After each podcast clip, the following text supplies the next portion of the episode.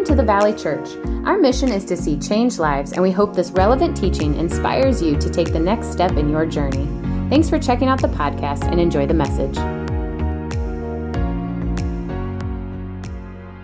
Thanks for joining us today. It's great to be with you. You ever wondered what people are going to say about you when you're gone? You ever wonder what people think about you now? Or maybe you're one of those who say, I really don't care what people think about me now or what they'll say when I'm gone. So let me ask this How would you describe yourself now? You know, with the thousands of people who are in the Bible, there are very few whose lives are described in one sentence or their character is described in one sentence. One of these, though, is a man named Barnabas. In Acts 11:24, we get this one sentence description. Quote, Barnabas was a good man, full of the Holy Spirit and faith. Just 12 words. But why this description? And what was Dr. Luke, who wrote the book of Acts, what was his prompting or rationale for such a description? So let's, let's spend a few minutes together just looking at that. Barnabas was described as, quote, a good man. But based on what?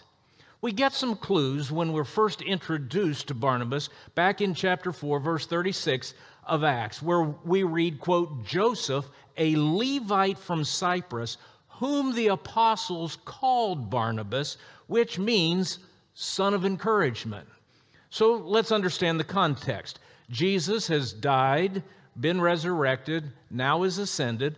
The Holy Spirit came on Pentecost and now there are thousands of believers who have, have started to follow after Jesus.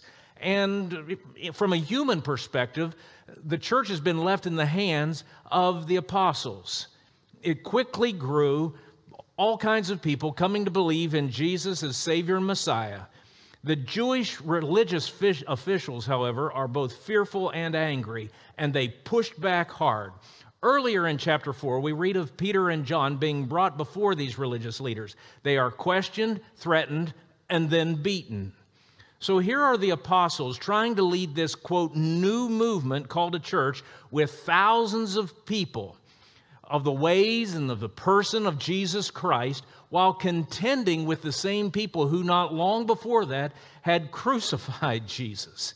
And in that context, Luke introduces a man named Jesus, Joseph, whom the apostles nicknamed Barnabas, meaning the encourager. Somehow, someway, Barnabas or Joseph had lifted the heads, lifted the hearts of the apostles so much so that they started, they gave him a nickname and started calling him Barnabas. You know, as, as I've reflected on this a little bit recently, I've been thinking, if people were to give me a nickname, I wonder what would it be? What might they give you? I've thought about people who were encouragers to me. You know, one of the things that, that as I was thinking about that was that they all used words in some way to encourage. Our family lived in South Carolina for 13 years. Now, I know some of you go to Myrtle Beach or Hilton Head for vacations, but you, you've got to understand that's not the real South Carolina. That's just a dressed up way for them to make a lot of money off of us Yankees. But we lived in, in the middle of the state, and in and around Columbia, there were a lot of flea markets. You know, there you could go on any Saturday of the year and buy anything from puppies to boiled peanuts, from okra to knockoff Gucci purses. Well, a little background. The, the South has, if you've never lived there, you wouldn't know this. but If you live there, you sure know it. The South has terrible grass. We had lived over in a suburb of Columbus before we moved to South Carolina, and I was used to, to northern grass. And we had a corner lot, and the previous owner had taken considerable care to get the yard looking really good, and I work to keep it that way. You know, this good northern grass, thick, lush, soft, beautiful. You know, when you cut it, it's got the lines in it, and you do it just the right way. But in the South, grass isn't like that. It, it's all fickle. And unlike ours that grows up, theirs just spreads out. And and it just doesn't do well a lot of times, seemingly with no reason at all. There'll just be big patches of your yard that, that will die.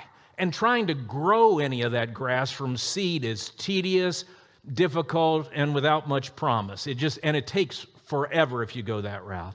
So, no matter uh, how rich or poor you may be, what kind of neighborhood you live in, you either live with those bare patches or you have to buy sod from time to time to fill it in. And thus, there are a lot of sod businesses. Now, they'll come lay it for you, but their prices are high.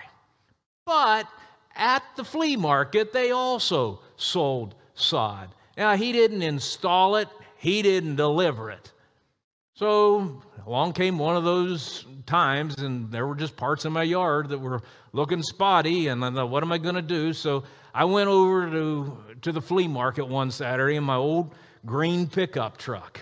And I'm standing there, he's got pallets of the sod just all stacked up, and I'm, I'm looking at it, and you see those sod companies, they all like to talk about their, their guarantees when they advertise their sod on television. So I'm, I'm looking at it and I said, Well, you know, how much is it? And he told me, and I thought, Well, okay, that's a lot better than the sod company. And I said, Well, you know, tell, tell me about your guarantee. What's, what's the guarantee on this stuff? He says, Ah, you know, you've been listening to them on the television.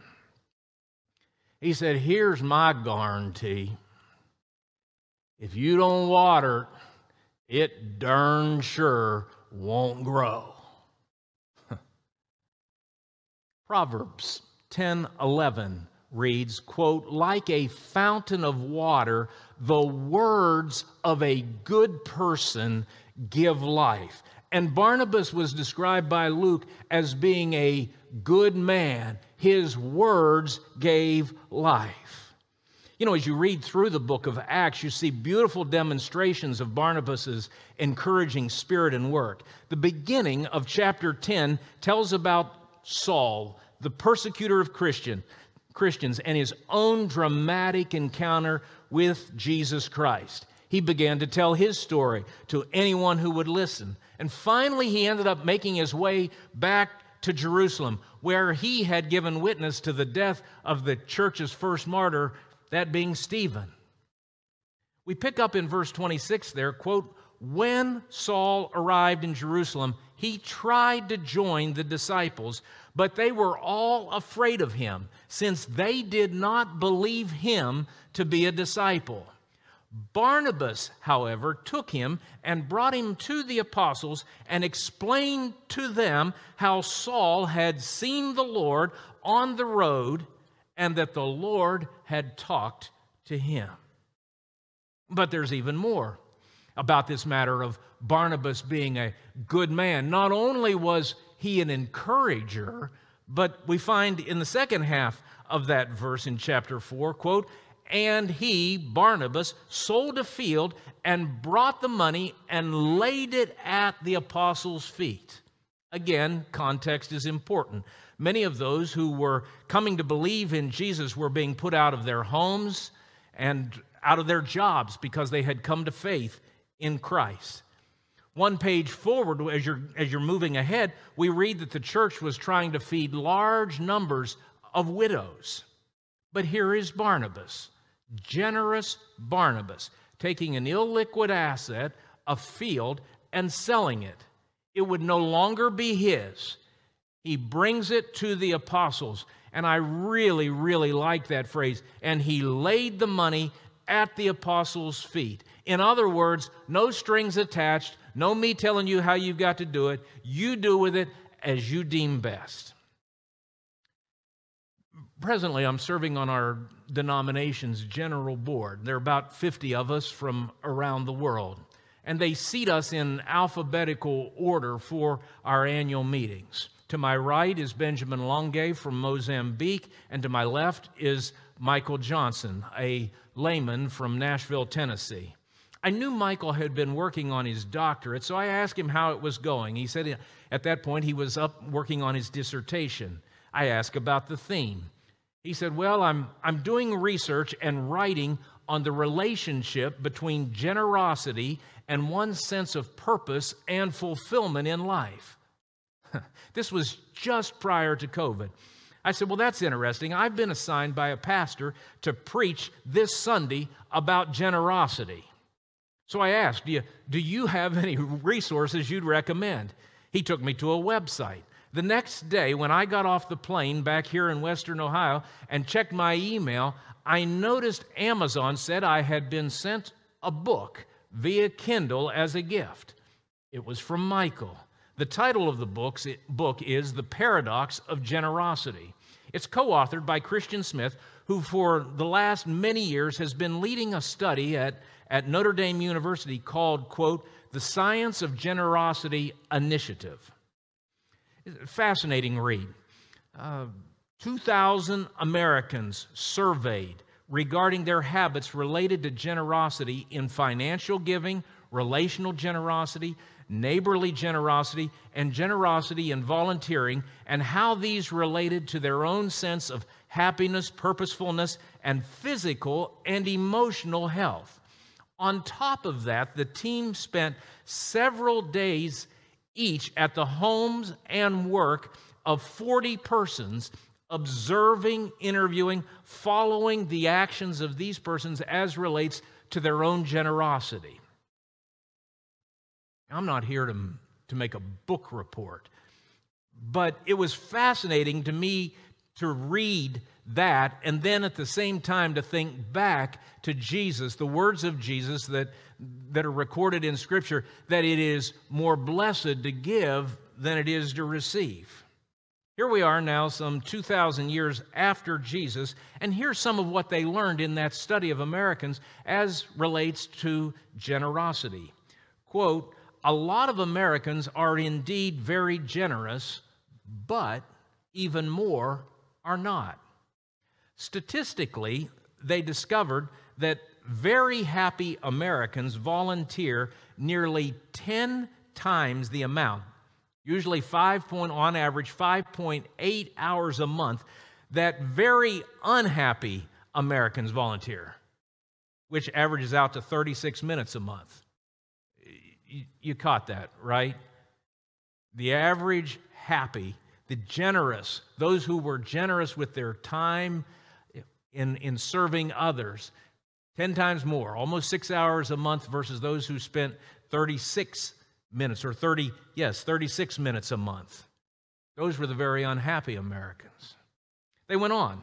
Those who practiced neighborly generosity, that is, those who had friends into their home, who cared for other people's children, who assisted a friend or a neighbor with a job at their house and matters like that, on a weekly basis were dramatically happier than those who only did so a few times a year or never at all.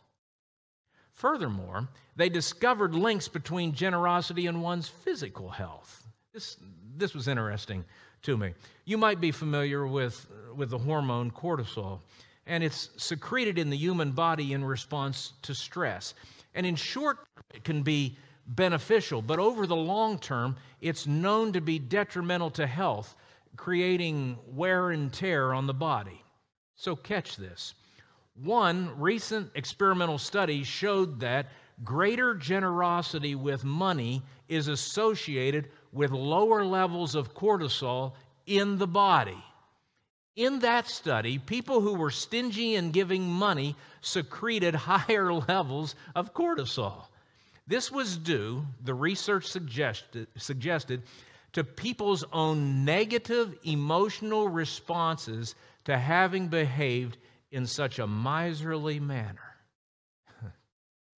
the authors note, quote, rather than generosity producing net losses in generally in general the more generously people give of themselves the more of many goods they receive in turn. Sometimes they receive more of the same kind of the thing that they gave money time attention so forth.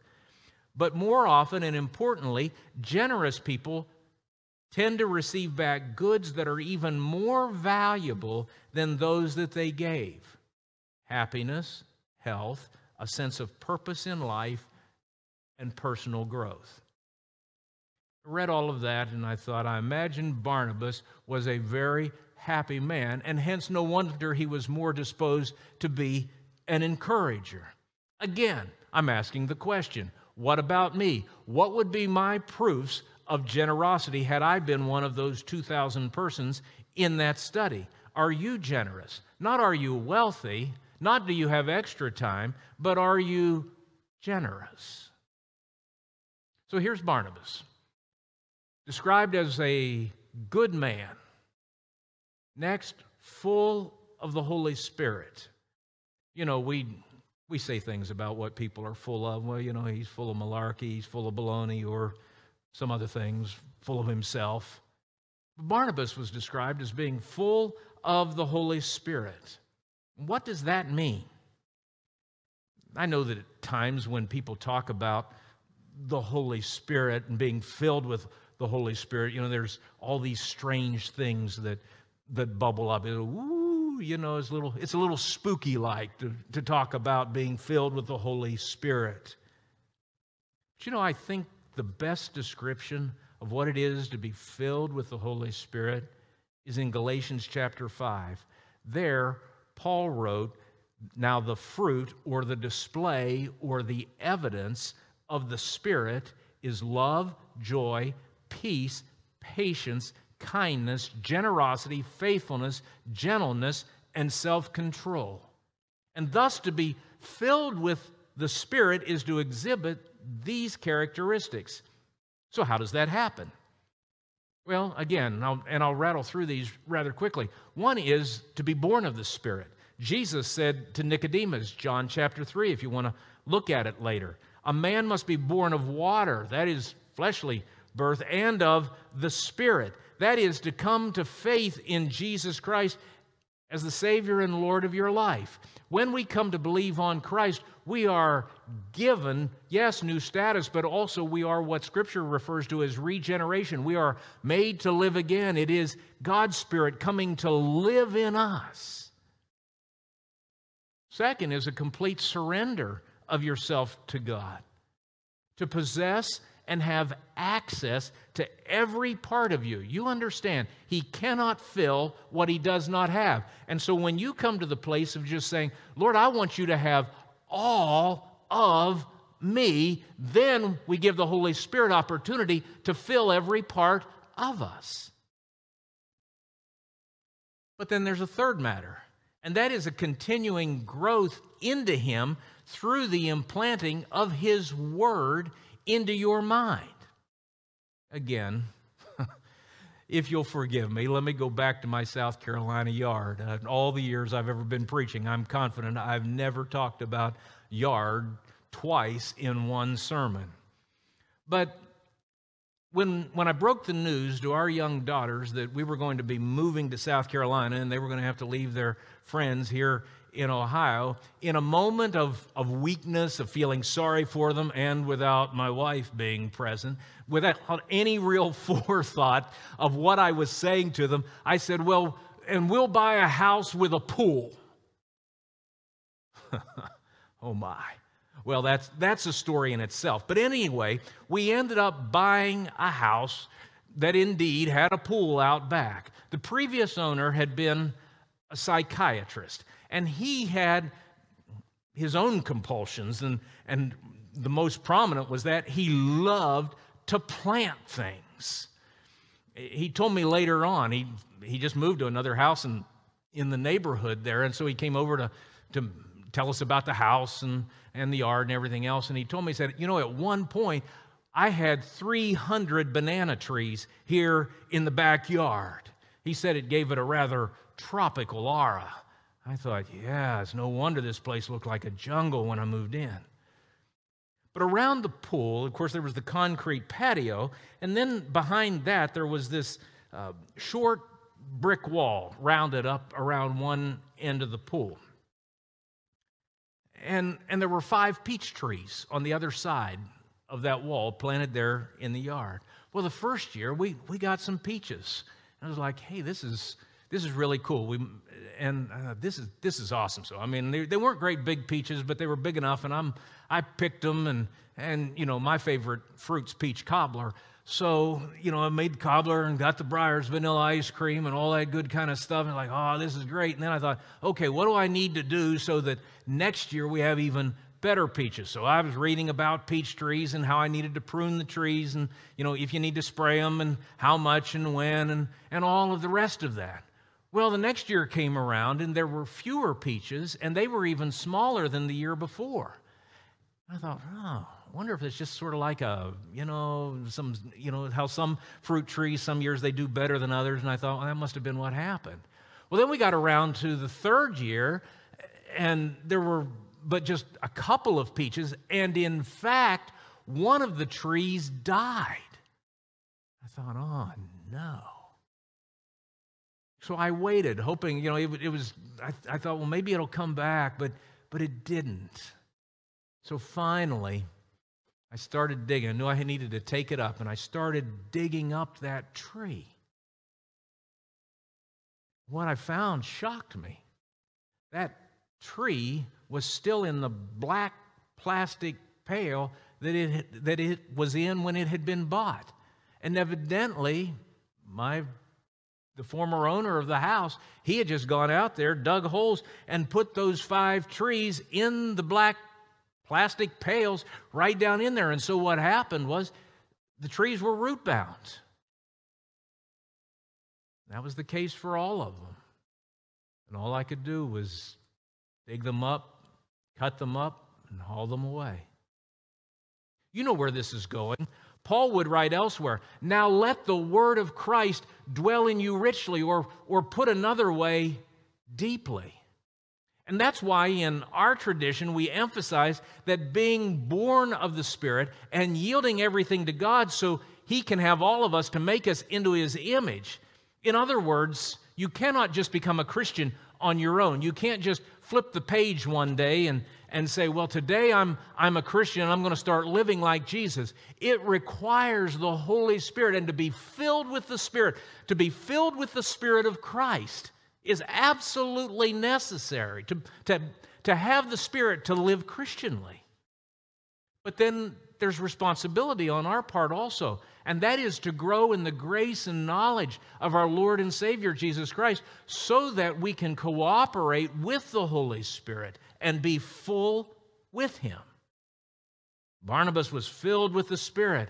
If you squeezed him, if you poked him, out came the juices of love and joy and peace and patience and kindness and goodness and faithfulness and self control. That's who we are. Perfectly? No. Always? Maybe not. But more and more and more and more. Until there is that time when when we don't demonstrate that fruit that everybody's more surprised by it than if we do. And it's, it's not that you got to think about it, it's just who you've become. And that's who Barnabas had become, full of the Spirit. Well, there's one more. Barnabas is described as being a good man, full of the Holy Spirit and faith. Of faith. He believed in God. He believed in Jesus all the way. He believed Jesus to be the Son of God, the way, the truth, and the life. And I ask you this morning have you come to that place in your life? And if not, why not? What's holding you back? Could this be, and why shouldn't this be, your moment to believe? But Barnabas also had faith that God was leading his life. Acts 13, we find a church, a church like this one. And they were in a special time of emphasis on worship and fasting. And during that special time, they sensed God by His Spirit saying to them, Set apart Barnabas and Saul for the work to which I have called them. And then, after they had fasted and prayed and laid their hands on them, quote, they sent them off. Where? And for what? What was their mission? Barnabas and Saul would become the first Christian missionaries, going intentionally into other parts of the world to share the good news of Jesus. Barnabas had completely given himself over to God and God's will for his life. And he was willing to trust God, to have faith in God to lead him. It takes faith. Because if you're going to follow God, you won't have all the answers beforehand. It set Barnabas out on a, on a personal trajectory that obviously changed his life, but it also changed the world. The fact is that you, if you are now a follower of Jesus Christ, if you ran your spiritual ancestry back, it eventually would lead back to Barnabas and Saul. Very, very, very likely. It meant trusting God when He called them out, but it also meant trusting God when times were hard. You, you read Acts 13, 14, 15, and you find Barnabas and, and Saul, now called Paul, seeing many people come to faith in Christ. But at the same time, they were facing severe persecution. They were being misrepresented. They were lied about. They were on the run and beaten. Here, just recently, I was thinking back over uh, the last couple of years and a number of the books uh, that I've read that included a lot of, several, I want to be careful here, several biographies of Christians who really, really made big differences in the world. All of them in the 19th and 20th centuries. One was David Livingstone. You know, more people have heard about Livingstone than maybe really know his story, but this pioneer missionary to Africa.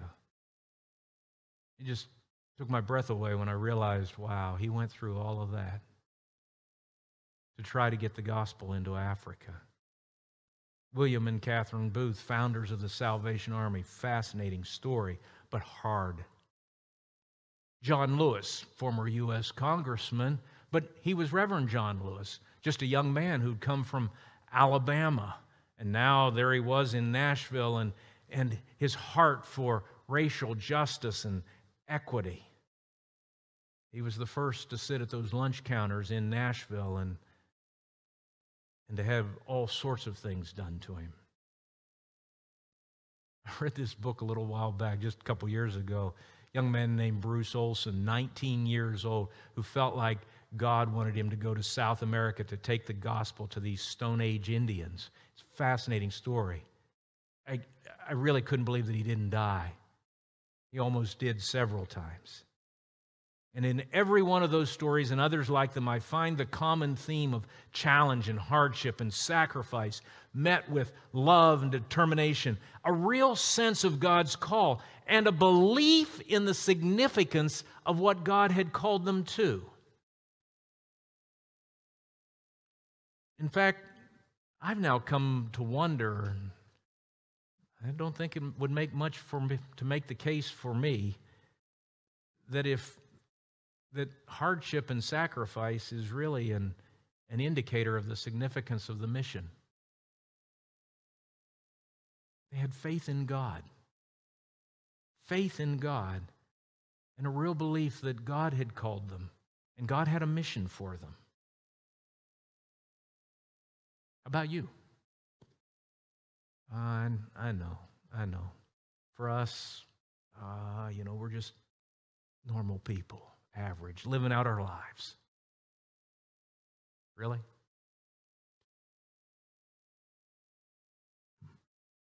So there was Barnabas, the son of encouragement.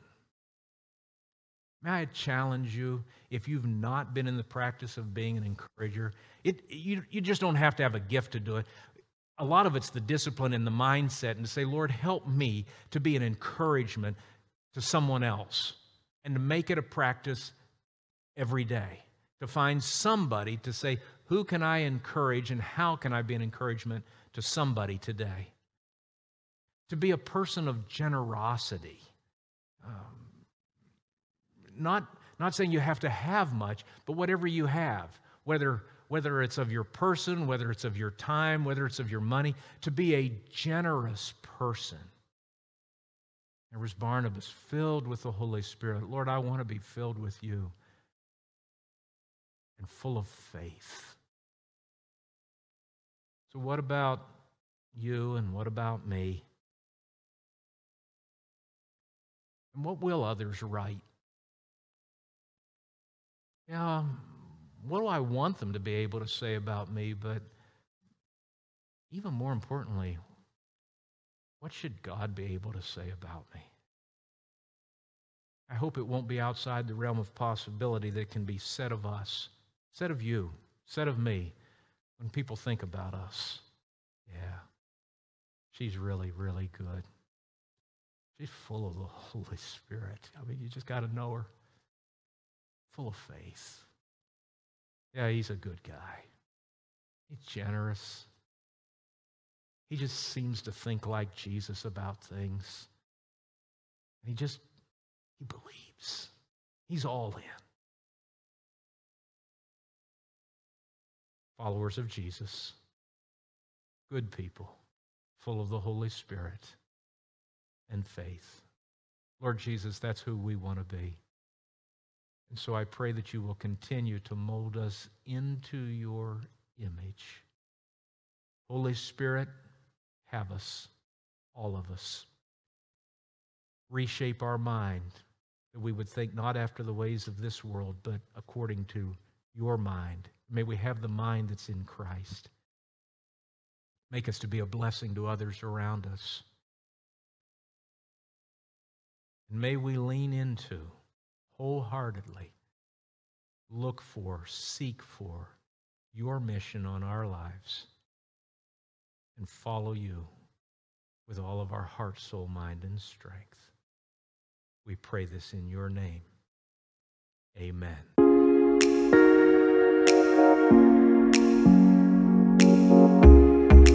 Thanks for joining us today. To stay up to date with our weekly messages, make sure to subscribe and follow us on social media. You can check us out on Instagram, Facebook, YouTube, or download our app to stay connected with all things the Valley. And if today's message impacted you, share it with a friend because changed lives change lives.